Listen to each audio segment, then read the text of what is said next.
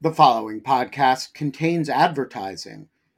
To access an ad-free version of the Lawfare podcast, become a material supporter of Lawfare at patreon.com slash lawfare. That's patreon.com slash lawfare.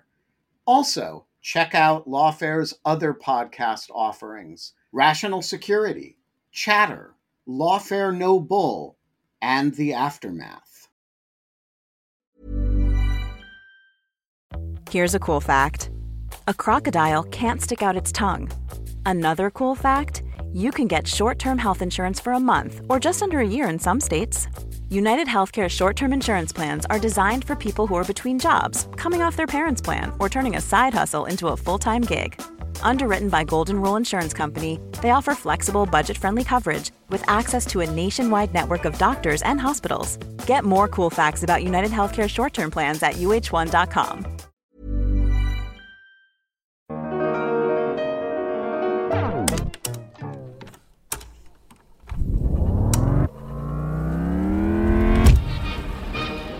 I'm Maya Nicholson, intern at Lawfare, with an episode from the Lawfare archive for February 19th, 2024.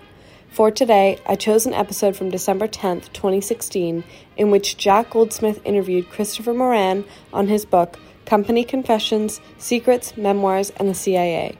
Moran explored the intricate history of the CIA and its relationship with its former agents through interviews and first hand accounts of experiences in the organization.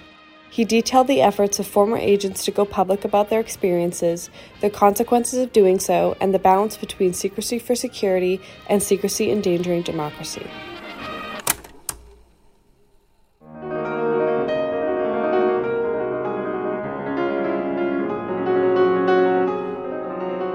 I'm Quinta Jurecic, and this is the Lawfare Podcast, December 10th, 2016. At this week's Hoover Book Soiree, Jack Goldsmith sat down with Christopher Moran of the University of Warwick to talk about Moran's new book, Company Confessions Secrets, Memoirs, and the CIA. The book is a meta history of sorts of CIA memoirs, but it's also a history of the CIA itself and how the agency has grappled with the question of public relations and the contradictions of keeping secrets in a democratic society. And before we start, one administrative note. This is our 200th episode. Thanks to everyone who has stuck with us so far and for all of you who are just tuning in now. We couldn't have done it without you.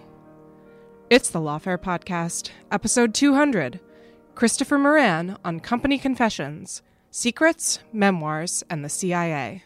Chris, thanks for coming. So, why do officers of the Central Intelligence Agency write memoirs? And how is that? How, why do they do it? How has their inclination to do it changed over time? Well, first of all, thank you ever so much for, for inviting me here across the pond. It's, it's, it's, it's, it's truly an honour to be here and. Uh, you know, to have someone like Professor Goldsmith mark my homework uh, is, is, is, is, is really a great privilege and honour. So um, uh, thank you very Thanks for much coming. for that. Absolutely.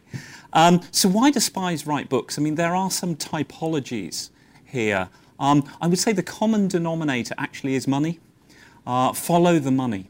And my lord, there is money at stake here, actually. So, intelligence officers of the highest rank, so typically those um, former, former directors, those who occupy the executive level, floor seven of, of CIA, but also high profile intelligence officers who, whose escapades and daring adventures have seeped out into the public domain, people like Tony Mendez of Argo fame, if you like.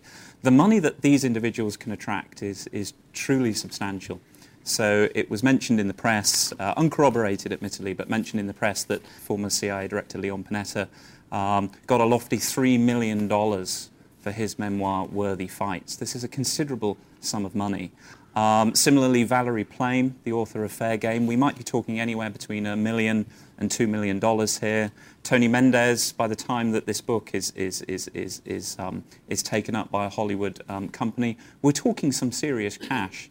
And it's, that's staggering, actually, when you think that these are individuals who, for their entire careers, are, are sort of anonymous grey civil servants. In, in, you know, these aren't secretaries of state, these aren't presidents, but because of who they are and because of the public fascination with spying, typically intelligence officers can, can attract a lot of money. And it's always been that way. So I actually start off the book by looking at one of the sort of precursors of, of, of the CIA memoir, memoir, genre, which was a book in, in the early 1930s by um, the fabled uh, US cryptologist Herbert Yardley, The American Black Chamber um, which blew the beans on American code breaking and cryptography from the First World War and into the 1920s. And he, he was, was, the first Edward Snowden. He was the first Edward Snowden. He was flat broke. Uh, he, he, he was an alcoholic in the midst of the, uh, of, of, of, you know, the Prohibition era. He had a wife and a mistress to support, and he needed money. Uh, he was also a, a profligate uh, spendthrift. Uh, he was a gambler. He needed cash and he got cash from writing this book. So money is a common denominator, I would say, in all cases. But then you're into particular typologies of, of spies who write books. Naturally, you have the disgruntled, the disillusioned spy. Um, these are individuals who want to poke their former uh, employer in the eye. Um, doubtless we'll, we'll, get into a few of those cases later on. Um, then you have increasingly a lot of intelligence officers who I would say they want to fight back they want to fight back. They're fed up with their beloved agency being attacked from left, right, and centre. They're fed up with um, filmmakers. They're fed up with popular historians, probably including myself, spouting misperceptions and, and inaccuracies about the intelligence business. So um, they want to make sure that the intelligence community gets its point of view um, across. But we should also not overlook the fact that, and this might sound counterintuitive at first, but the intelligence community itself at, stereo, at various stages um, has actually encouraged memoir production. So after Herbert Yardley's The American Black Chamber in the 1930s, the US spy memoir completely died. But then between 1945 and 1947, there were a flurry of OSS memoirs, recollections, and reminiscences. Explain what the OSS. Office of Strategic Services. So this was the sort of the wartime daring-do operation, the heroic individuals who parachuted into Nazi-occupied territory. And in some sense, the precursor. In some, in some senses, the, the, the, precursor to the CIA. And the, the, the, the wartime head of the OSS, William Donovan, he wanted to see um, the OSS transmogrify into a peacetime foreign intelligence agency this would ultimately become the CIA. But in order to do that, he needed to whip up support for spying in a US context. Remember, spying at the time was a sort of it conjured up Im- images of sort of continental despotism. It was something that the ghastly Brits, like myself, did. Um, so what Donovan did, he said to all of his, his former agents, go out and write about your escapades. Show that you are good people. Show that you are honourable men. Show that you weren't incompetent. Show that you were successful. And so one of the strange ironies is that the CIA that was created in 1947 was created in a blaze of publicity, unlike the creation of MI5 and MI6 in Britain, which happened in complete silence. And it was created in a blaze of publicity by reminiscences by intelligence officers. It's extraordinary. So a whole range of, of reasons. So, so there's a whole range of reasons about why people write. The agency's attitude, as you just alluded to, the agency's attitude towards the publication of these memoirs has changed over time. Could you give us a thumbnail sketch of those changes starting in 47? Of course. So once the CIA was created in 47, then was no longer a public rationale, so the CIA felt, to sell the intelligence mission to a skeptical American public. They'd already be convinced that an intelligence agency was needed to prevent a, a, a, nuclear Pearl Harbor, if you like. So the shutters came down. And just explain this for a general audience mm. why it's important for the Central Intelligence Agency as a presumptive matter to be secret. Absolutely. That's obvious, but we need to explain. Absolutely. So there are, there, are, there are a number of reasons at stake here. Sources and methods. This is absolutely fundamental. This is right at the heart of the intelligence business. You don't want to be tipping off your enemy or your potential adversaries as to the methods that you, that you employ to, to, to, to, ascertain information. So there's always been that sources and methods argument about why intelligence business should remain secret, and it, was, it will always remain there. Secondly, when the CIA was established in 1947, it really relied on creating liaison relationships with other services. And this, this remained throughout the Cold War period. Even an agency as wealthy and as far reaching and as omnipotent and omnipotent as the CIA it can't possibly know everything that's going on around the world at the same time. So it needs to create relationships with allied and friendly intelligence agencies. And you're not going to be able to create those relationships if you can't convince those people that you can keep secret. So, those, so, so, that's the presumptive reason why they basically shut down publicity starting in 47. Mm. Then how did it go from there? And then um, it changes slightly. So you get um, 1960, uh, the 1950s are the era of what I would call secrecy, stonewalling, and spin. So CIA Director Allen Dulles shut down as much conversation about US intelligence as he possibly could, but allowed occasionally for a little bit of sunlight to come in. He, he, allowed himself to stick his head above the parapet to occasionally remind a skeptical American public of the dangers of domestic communism, of the dangers of international communism, and the crucial role that the CIA was, was playing in this. Then you had the twin disasters of the U 2 shoot down in 1960 and then the Bay of Pigs fiasco in April 1961. These were both real bloody nose events for the CIA, and a lot of people started asking questions about the agency that, that, that, that really hadn't been around since 1946, 1947. Why do we have a foreign intelligence agency? Are they ethical? How do you square a secret intelligence agency in an open society? Should covert action, meddling in the domestic affairs of foreign states, be permissible? And in the midst of this, this, this moment of, of self and public introspection of the CIA, Dulles says we need a blast of publicity. We need to remind the American people that we are the good guys and we're doing a really good job out there for your benefit. So we get in the early 1960s a range of sort of small, small scale public relations efforts um, led by Allen Dulles himself in retirement. He, he wrote a book called The Craft of Intelligence, which... Uh, just explain, as you mentioned, Dulles was a prominent CIA director in the 50s. Yes, he, he was the sort of legendary, um, uh, uh, uh, sort of smoking, professorial, avuncular-looking CIA director of the 1950s, also, of course, the master of, of dirty tricks, if you like. But he wanted to sort of push the message out there to the, to the American public that the CIA is successful, it's efficient, it's not incompetent, but he also was very, very keen to push the message that the intelligence business was not always about covert action. It wasn't about coups d'etats, it wasn't about toppling governments. Actually, what it was about was sitting quietly, cogitating on the world's problems, collecting information, and disseminating that information back to the policymaker. He wanted to create the impression in the public mind that the CIA was not a bunch of Machiavellian rogue assassins roaming around the world, but was actually a university, was doing a job very similar to what, what I would be doing at, at, at Warwick. But then after that blast of publicity with uh, CIA Director Richard Helms, the shutters come down again. We're back in, a, in, a, in, in an era of sort of absolute secrecy where the agency um, doesn't make a distinction between total secrecy on the one hand and total disclosure on the other. You know, you have one or the other. You don't have a middle ground. Right. So PR efforts shut down, and memoirs clearly in this context are this is also absolutely the, forbidden. This is also the period in the 60s and early 70s when the CIA was doing some of its most controversial stuff. And then late 60s, early 70s, all these revelations about all of the things, all the illegal and maybe unethical and inappropriate Absolutely. things the CIA is doing. That comes to a head in the mid 70s. And Mm. then what kind of memoirs do we get, and what is the agency's attitude then? Absolutely. So, I mean, ju- just to finish off where I was, one, one crucial point, no, not at all, one crucial point, and I think a lot of people forget this. There's the sources and methods argument, but another reason I think why the CIA has historically despised memoirs is it's ungentlemanly. It's not just unpatriotic, it's ungentlemanly. It's not the sort of thing that men of Harvard or Yale, uh, of, of, of Clubland, of, of the East Coast Ivy League should be doing. But that's You know, 50s and 60s. That's the, that's the 50s and 60s.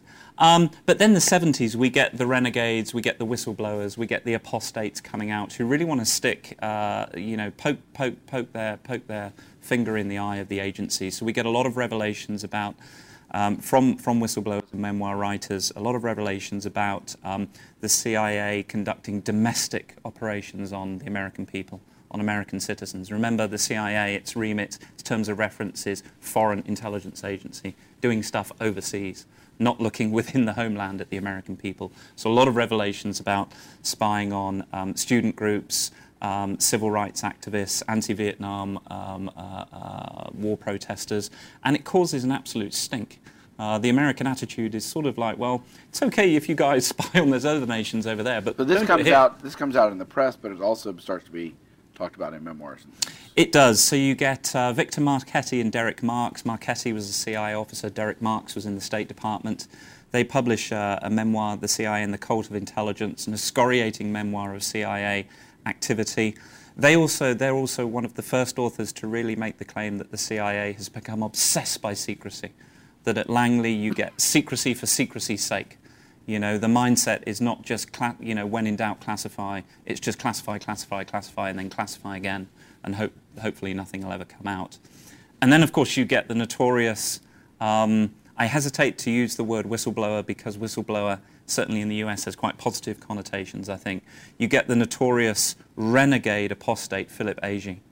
So ponder on, tell his story. Philip Agee, so he was, he was an operations officer primarily in Latin America in the 1960s. Uh, he, saw, he saw some bad things, there's, there's absolutely no doubt about that. But why I feel he overstepped the mark is because he named names.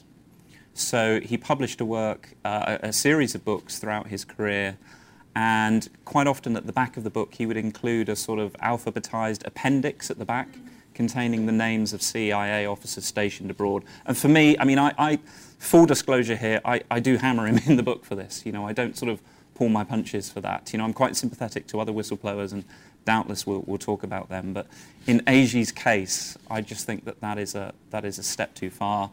I think in doing so, I mean, he kept saying that his justification for blowing names was that um, if by revealing the names I, I, can get these individuals to leave the countries in which they occupy.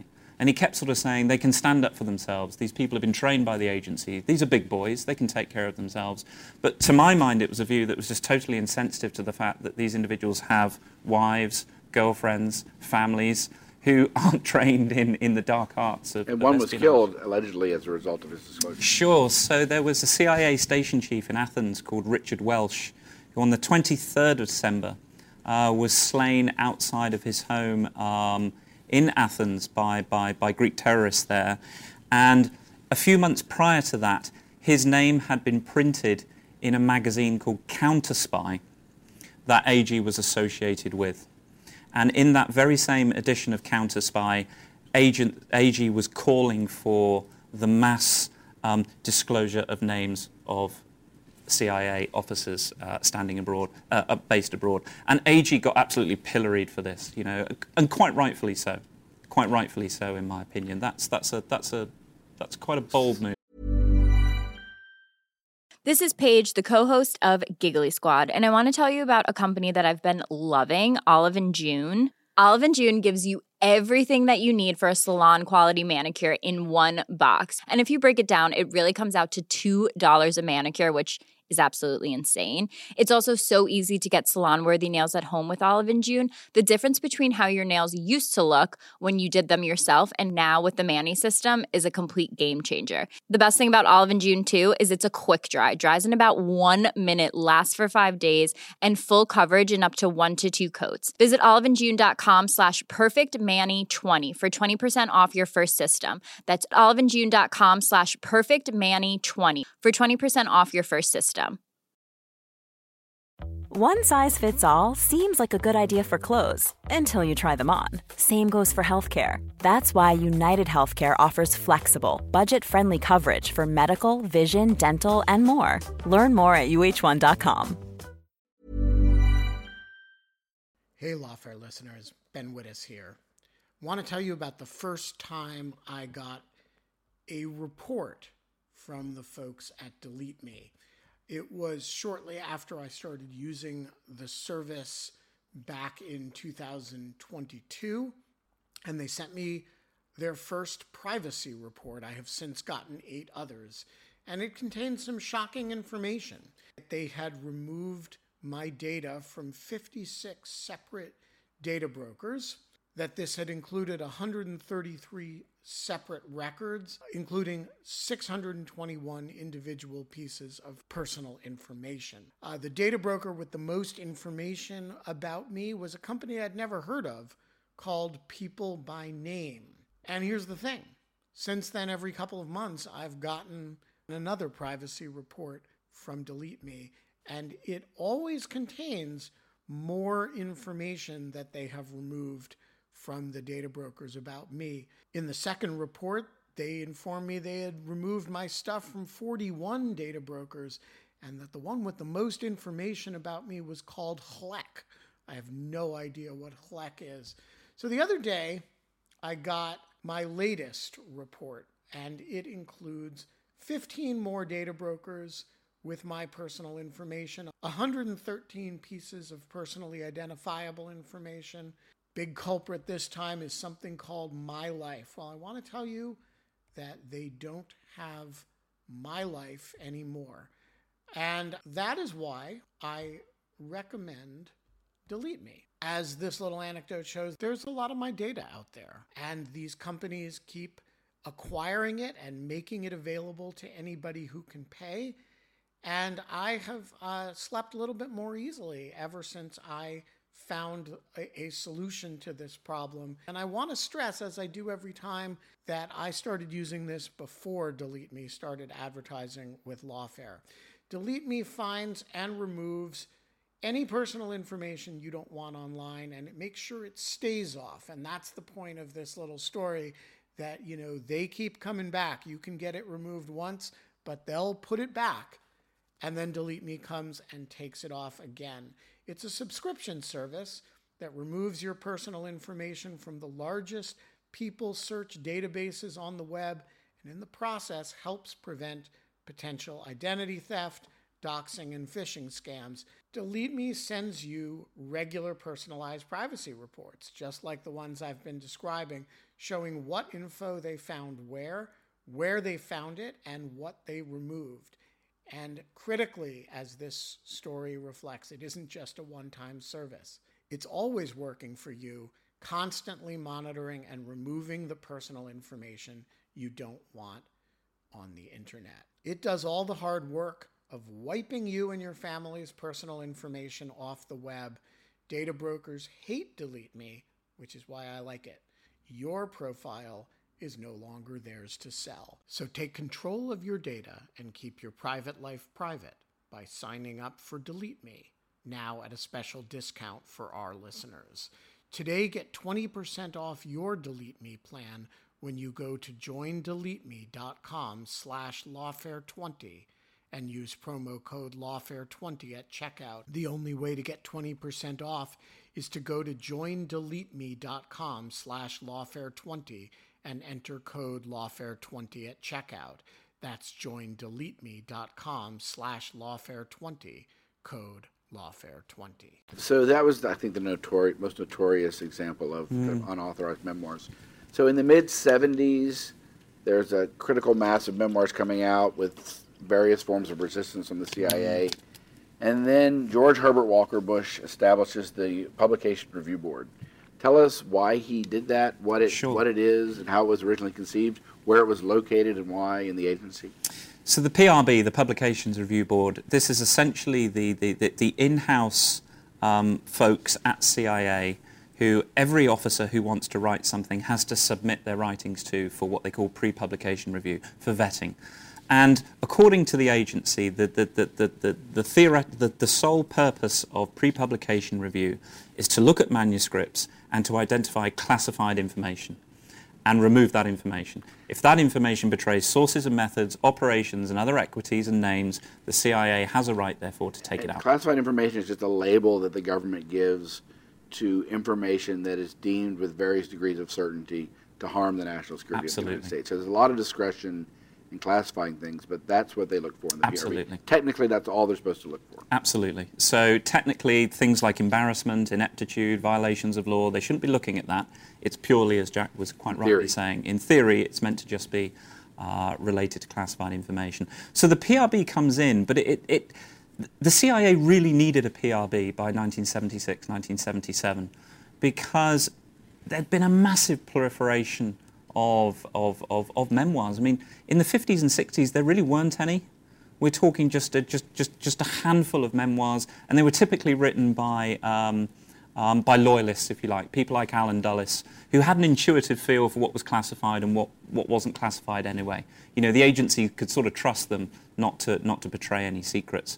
But by the mid 1970s, when the PRB comes in, you know, we're talking about dozens of memoirs coming out a year, dozens of op-eds, journal articles, even movie scripts that CIA officers want to want to write. So the CIA has to get a handle on this. Um, very, very interestingly, um, the inaugural chairman of the CIA's Publication Review Board was a chap called Herbert Hetu, uh, who was also simultaneously the head of the CIA's Public Affairs Office. And this is very interesting because obviously, the, you know, the sole purpose of CIA pre-publication review is meant to be to identify classified information.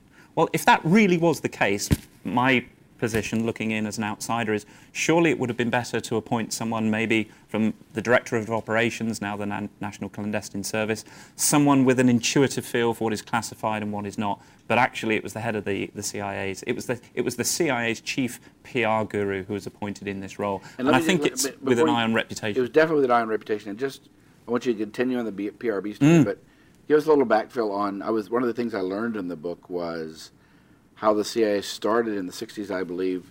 Maybe it was the early '70s. They decided we need. There was a debate Mm. about whether we should care about public relations because the the original attitude was basically Dulles was an exception, but basically in his memoir, the original presumption was we don't say anything about anything. We'll take our lumps and keep going. But there was a debate that formed whether we should be proactive, whether we should engage in public relations, whether we can use the memoir as a form of public relations. So talk about that and, and, and the office that that what was his name? Hut Hetu. Hetu, yeah. Herbert Hetu.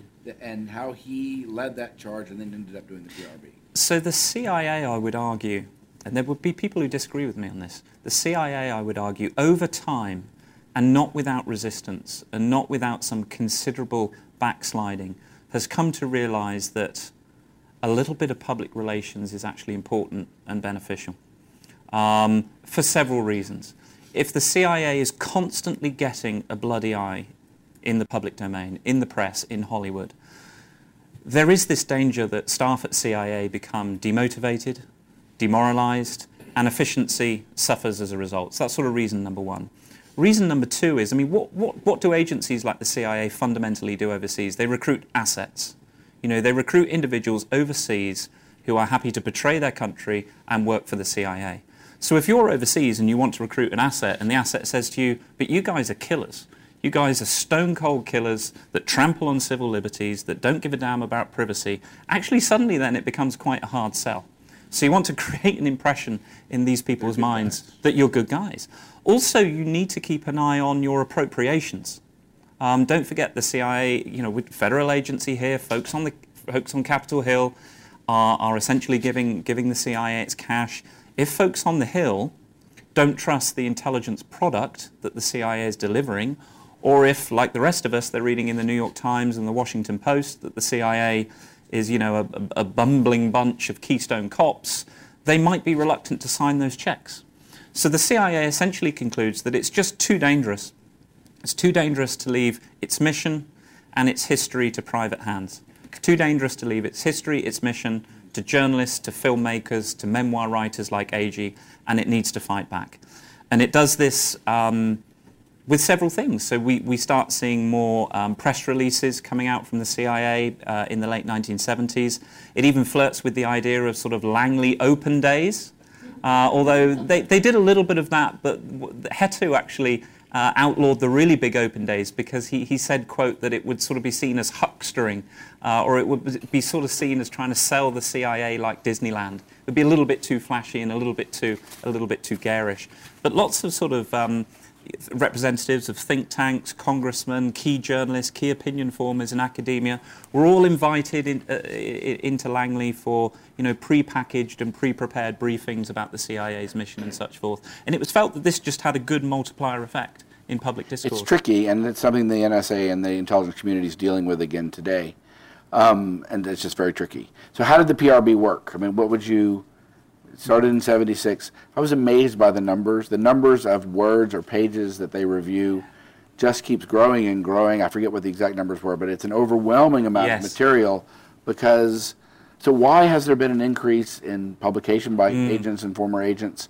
And tell us about the challenges of the PRB and why it's such a hard role to fulfill. Absolutely. So, I mean, one of the other key reasons for the PRB, so what, there was a key lawyer in the Office of General Counsel at CIA who said one of the reasons we created the PRB was, quote, uh, please forgive me for being crude, I, I, I try not to bring this across the Atlantic, uh, but he said that the PRB is a, quote, a bureaucratic cover your ass. Because what happened, Victor Marchetti in 1972 published a memoir, The CIA and the Cult of Intelligence, and the judge in his case looked at the redactions that the CIA had made and said, it's arbitrary, it's capricious, you're just doing this on a whim, you're changing your mind all the time. So the PRB actually is a way for the CIA to say to the courts, we have a process. We have a process here, we have rules and regulations. Um, but problems pursue. One of the key problems the PRB had then, and it still has today, is it's, it's we were speaking about this earlier, it's under resourced.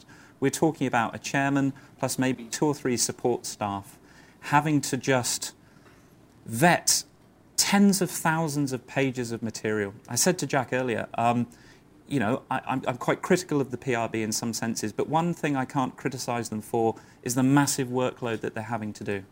Um, they need their institutional memory of what has been published has to be absolutely vast.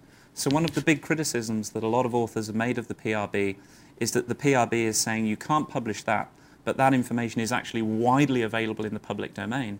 But the problem is the PRB, we're talking just two or three, two or three individuals here. They can't possibly fathom all of the material that's seeped out into the public domain. I actually think, for what it's worth, I've looked at this a lot, and I, I've been very critical of the PRB also. But I think the resource problem, mm. it, they take a lot of shortcuts. They over excise. They take out too much stuff. But if you've got limited resources and you're not sure, and you don't have time to figure out everything that's classified and everything that isn't, you're going to take shortcuts. So I think a central Absolutely. problem here is even if the agency wanted to act in good faith on this, which I think sometimes it does, at least. Um, it's, it's like an it's academic gotta, grading students' papers. Exactly. I, am going to have to take on faith at a certain point that the, the student has correctly footnoted or referenced, right. you know, has got the right page number. I'm just not going to have the time to say, right. is right. that quote Except if you're in the CIA and you're not sure you're going to take it out. You're Absolutely. cut it out.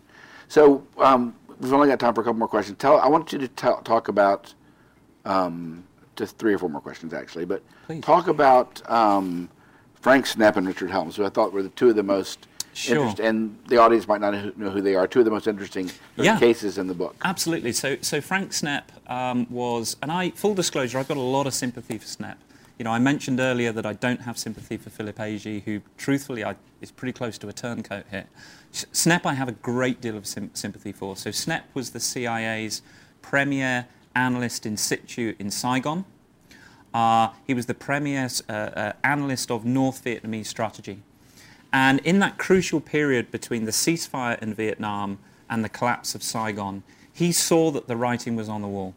So Nixon and Kissinger had obviously negotiated the ceasefire, a decent interval came into place.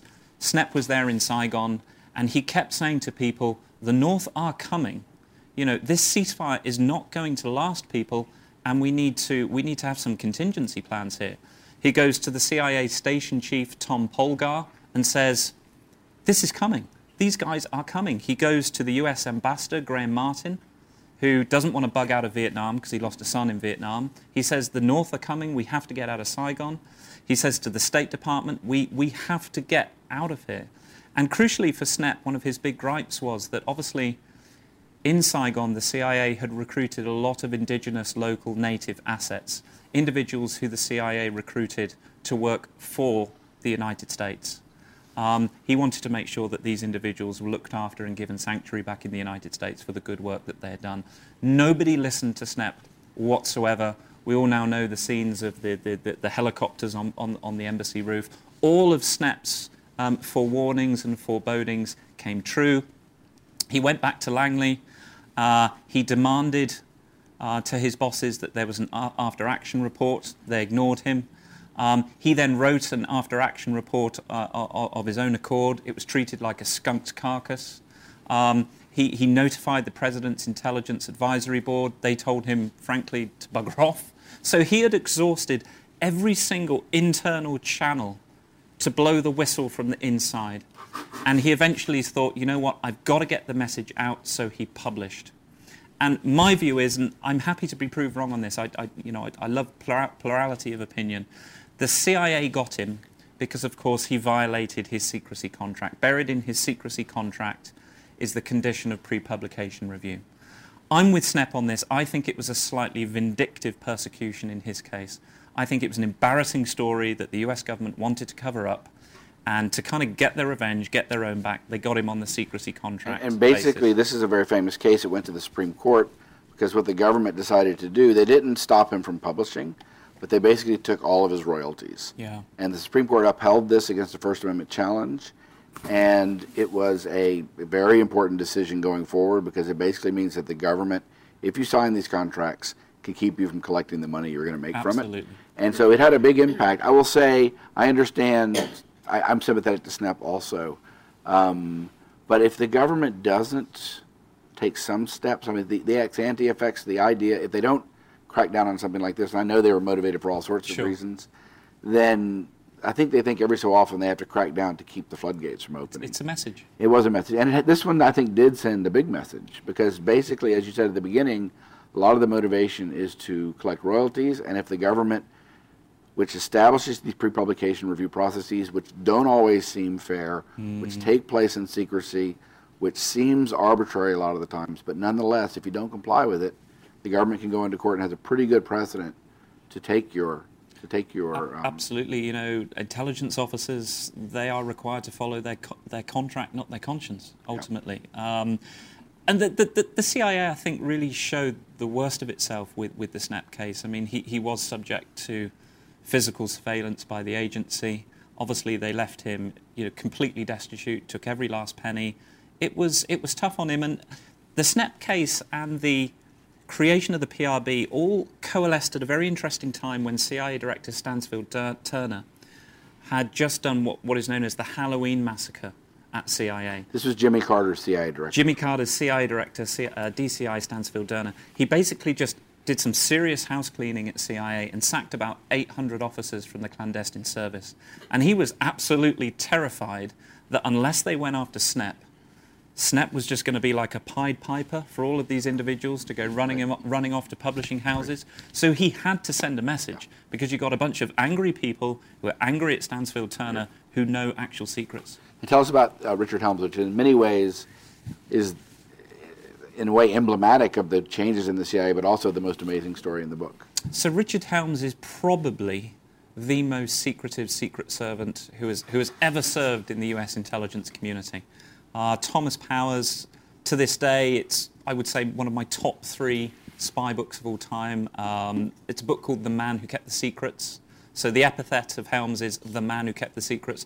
This is someone who perjured himself to keep secrets. So in congressional hearings in the early 1970s, He was CIA director. Was- CIA director, I should add. Um, in congressional hearings in the early 1970s, um, uh, congressman put it to him, Have you been doing anything dodgy in, in Chile? And he flatly denied it. He said, Absolutely not. Of course, subsequently, CIA misdeeds in Chile come to, come to light, and, and Helms is, is, is tried for perjury. But his view was always I value my secrecy oath to the CIA above my constitutional requirement to tell the truth to, um, to Capitol Hill. Very interesting position. He was secret not only in his professional life but also in, in his personal life. So I spoke to uh, Cynthia Helms, his, his, his wife, who's also published on this. And uh, uh, on, the, on the night before Cynthia Helms married Dick Helms, one of her friends said to, hi- said to her, Why are you marrying Dick Helms? He doesn't say anything.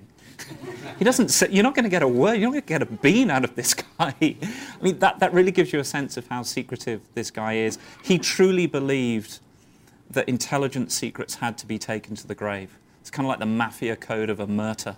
Only the grave can, can bring relief. So, absolutely, no, you know, this guy is culturally and ideologically opposed to any type of openness and disclosure whatsoever. But then, stunningly, in 2003, 20 years, in, 20 years or so into his retirement, he publishes a memoir. Of all people, Dick Helms publishes a memoir. And what's telling here is that the aging Helms, like some of the officers I've referred to already, even Helms realized in his dotage that the agency had to fight back. It really did had to fight back. And his memoir came out just after he died. Obviously, 9 11 had occurred. And it, it was a great account of how timely and accurate intelligence could have prevented something like Pearl Harbor, might have done the same again for, for 9 11.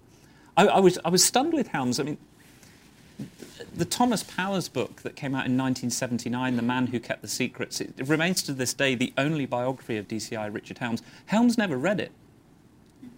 Helms never, I mean, if someone wrote a book on me, I'd be on Amazon without, within five minutes to get a copy. But Helms never read the only biography that, that, that, that was written on him. Um, I'm keen to know why. I've, I've given some reasons as to why I think that's the case in the book, but I'm, I'm keen for some to know some further information on that. He, he certainly spoke with Powers during the book's production, and I think that um, Helms felt that he thought he knew the book pretty well. But when he finally did read it in 99, 2000, he realized that the devil was in the detail. And one of the problems he had, was, had, had, had, had with the book was that Powers had made him out to just be a bit of a sort of grey, faceless bureaucrat who didn't possess not just a winningly exotic personality, but zero personality whatsoever. Uh, I mean, Helms always wore exquisite suits, but you know, Powers gave the impression that he just sort of you know, shocked off the peg and such forth. So he, he, he just wanted to get the message out there. Yeah. You've got to fight back. So we need to wrap up, but let me ask you so the question everyone in the audience is wondering is what is an academic from across the pond, as you put it, doing writing a book about the history of a great book, I should say, about the history of CIA memoirs. It's a fascinating story how you how you came to write this and, and also how you uncovered a lot of the information. Well, contrary to Barack Obama's views, you know, maybe this is proof that Britain is not at the back of the queue.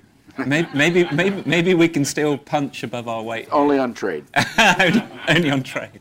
Um, actually, I mean, the, the genesis of this project is that um, the British government, through one of its major funding bodies, gave some money to myself and a number of other researchers at the University of Warwick to look at the question of how the American people have come to know and understand the work of the Central Intelligence Agency.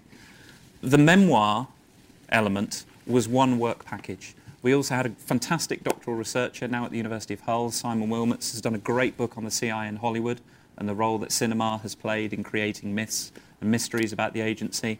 And then my mentor, Professor Richard Aldrich, also at Warwick, he's writing a book on the CIA and, and, and, and the press. So that's, that's, that's the funding situation. But I think the best answer I can give to your question is really in the UK, we face similar issues here. These are analogous issues. It's not just the United States that has whistleblowers, we have them in the United Kingdom as well. And I think the UK government, our funders, almost to sort of solve their own, own problems, were keen to sort of see how the Americans have been dealing with it and learn important to understand. Correct me if I'm wrong, but my sense is that uh, despite what we think of as massively secretive intelligence agencies, they are through a variety of mechanisms, memoirs, leaks. We have a more permissive press rules. Our intelligence agencies are more open than your intelligence agencies, and therefore I think that strangely enough, you have something to learn about the relationship about how we manage that. I, I think that's absolutely spot on. I mean, MI6 itself still doesn't declassify documents after 1912. 1912. So you might find references to MI6 activities in, say, Prime Minister's office files from the 50s or Treasury files, but you know, documents with the MI6 secret intelligence stamp on, you won't find them. What after the happened in period 1912? Anyway, that's another book. That's another book. Tell us, uh, it's the last thing. Tell us, it's, so did you find most of your sources in the Central Intelligence Agency? Well, the, the, the, great question. So I guess this is a sort of method question. And, and one of the sort of the methodological breakthroughs I think our project made here was that actually the best place to go and find information about the CIA is not NARA. It's not National Archives 2, which is where we have the CREST system, which where, is, is where the CIA declassifies a lot of its documents. Oddly enough, given the nature of intelligence liaison and given the nature of globalization and the interconnectedness of intelligence activity, um, I found a lot of information about the CIA in UK archives. Isn't that strange? Sounds counterintuitive. Similarly, when I did research on the British intelligence agencies for my, doc- my doctorate, I found information about them in US archives. Also, for this project, and I, I'm, I'm, I'm really keen for my graduate students in particular to sort of follow up on some of the sort of the, the breadcrumbs, if you like, that I've left on from, from the archives. The, the papers of literary agents, publishers, these are fantastic sources for, for people who want to, want to understand intelligence activity. Don't forget, for every memoir that a publisher contracts, they're probably rejecting a hundred more. And what happens to those proposals? They get put in the file. They get put in the file. Right. They get put in the file. You can learn a lot about the CIA from reading the rejected book manuscripts. That's great. Thank you so much. It's really a great book. I highly recommend it. Thank, you very much. Thank you. The Lawfare podcast is produced in cooperation with the Brookings Institution. Thanks this week to the Hoover Institution for hosting the event and providing audio. Please spread the word and promote the Lawfare podcast via your social networks on Twitter, Facebook, and email. Our music is performed by Sophia Yan. Thanks for listening.